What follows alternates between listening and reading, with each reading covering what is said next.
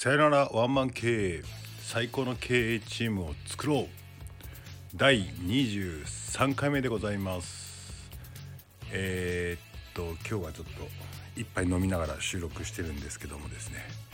今日のテーマはズバリ超省エネ型マネジメントの勧めという風な形でお送りしたいと思います。超省エネ型ということでねどういうことやねんっていう話なんですけどもこれね若干ね有事の時今ちょっと有事なんで有事の時にはなかなか使えないかもしれないです。まあどういうことかっていうと有事の時はもう指示命令なので、えー、と使えないかもしれないですけど平時の時っていうのは、えー、若干余裕があるのでえー、っとね上司がね指示出したり1から10まで指示出してみたいなね話だとね部下も育たないわけですよ。もう上司のね自己満で終わっちゃうんですよ。指示出すもうようしゃべる上司ね。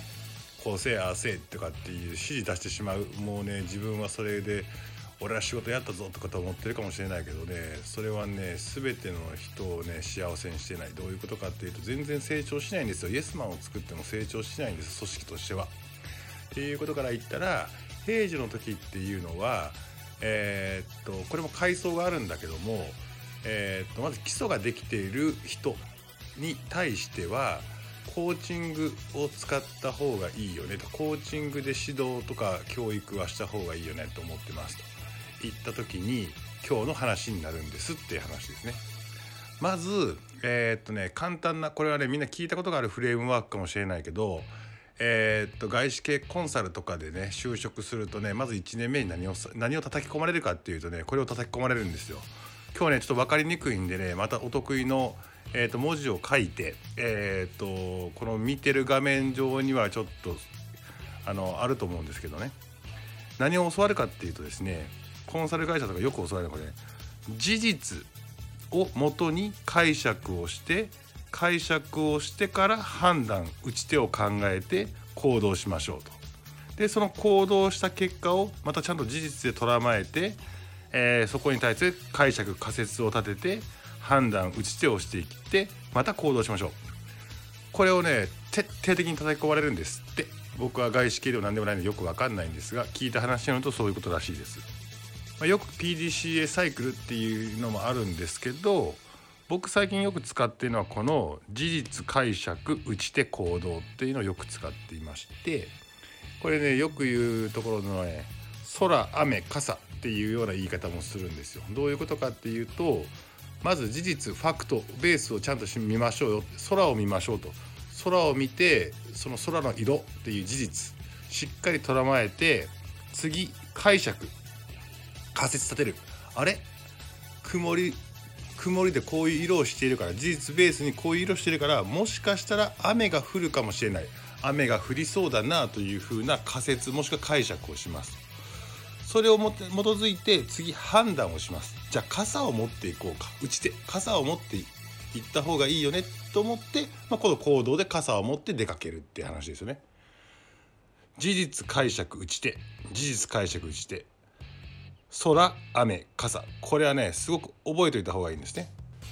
このね3つを覚えておくとアホな部下との会話がねすっげえスムーズになるんです。アホな部下って何かっていうと自分に報告してくる時に事実を言ってんのか本当にお客さんがそういう言葉を発したのかえっ、ー、と多分あの契約になると思います。いやいや多分ってなんやねんと。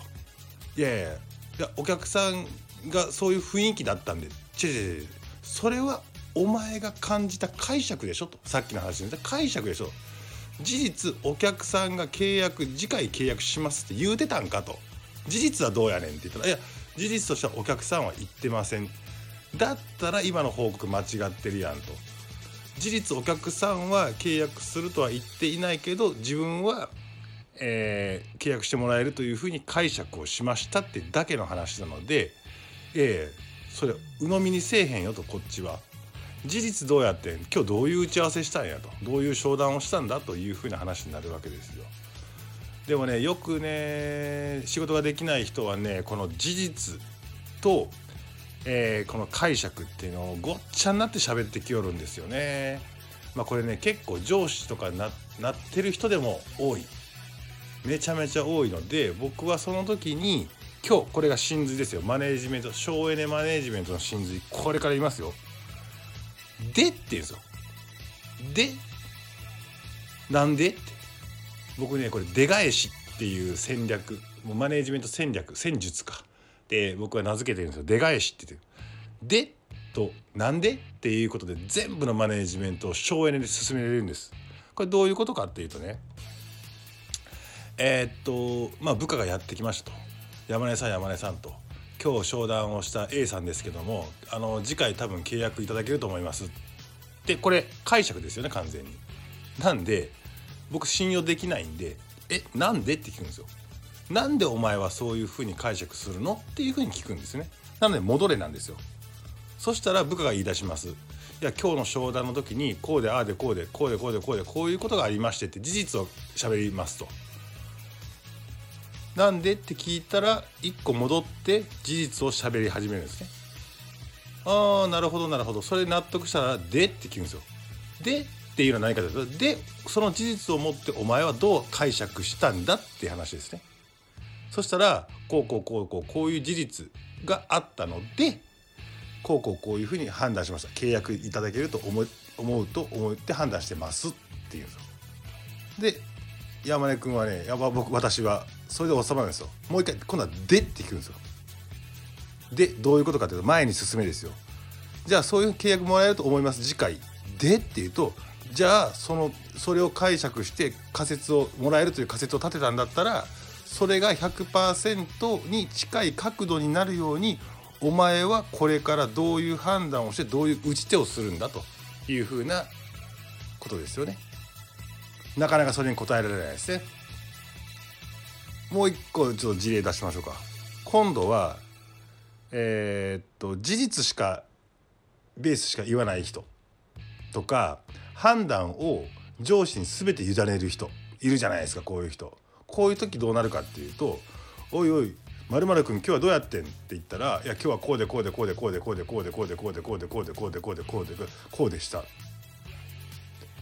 でって言うんですよ前に進めですよでお前はどう解釈したんだっていう話ですよねでって聞くと「いやなのでこうでこうでこうでこうだと思います」これでね僕納得いかなかった場合「えなんで?」って聞くんですよなんでそういう解釈になるの？って聞くんですよそしたらこうでこうでこうでこうでこうでこうでこれとこれの掛け算でそれを解釈するとこうで、えー、こういう解釈判断をしましたあ判断ですね解説を立てましたっていうふうに話するんですね彼は。おまあまあまあそこ納得したとしましょう僕は。そしてそしたら僕が「で」って言うんですよ。で。じゃそこを解釈したらじゃあそれを持ってどうやどうやって打ち手を出すんだお前はっていう話ですよね。でって聞く。したら「なのでえー、と次回までにこうでこうでこうでこういうふうにしようと思いますって。僕それ納得いかなかった。なんでって言うんですよ。もう一回戻させる。そしたらこうでこうでこうで。うん。でそこで違うな。これはどうしても多分こいつだと今回の問題解けないなと思うとちょっと待ってよと。こうこうこうこうこういう解釈もできるに違うかって言って解釈の仕方を教えてあげる。そこで初めて答えを出すんじゃなくて解釈の仕方を教えてあげるって話です。逆に事実ベースのところでつまずくやつは事実の捉え方もう少しこれとこれとこの辺の情報こういった事実っていうのを引っ張ってきたかいけ来ないかダメなんじゃないのっていう事実の取る方法えっ、とそうですね広さとか深さをを与えて教えてあげる。ここまでなんとなく雰囲気分かりますかね。これね絵を見ながらあの僕が書いたあの字を見ながら言ってほしいんですね。で次。判断してこういうふうな打ち手を出そうとやろうと思いますって言ったら今度は僕は何て言うかえいつまでに期限ですよ。その時どれぐらいやるの量。定量的な、えー、っとコミットメントっていうのをそこで求めるんですね。その時にまた今度言いますよ。期限が「ん？期限いってくる。定量的な量いってくる。ん？と思ったらなんでって戻るんですよ。えなんでって。ああでこうでこうでこうでこうでこうで。で納得したらん？でってもう一回戻る。なのでこうでこうでこうでこういうふうにします。いつまでにこの量をなるほどやろう。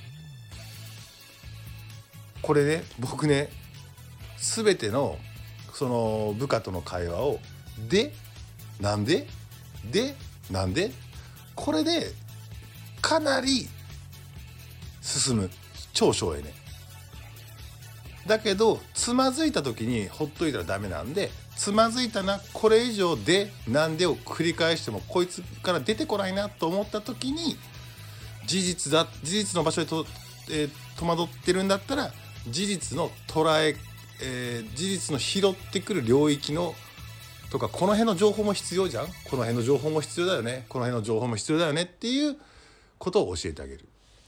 で解釈だったらこういう解釈の仕方してみてみろよっていうふうな解釈の仕方仮説の立て方っていうのを教えてあげる。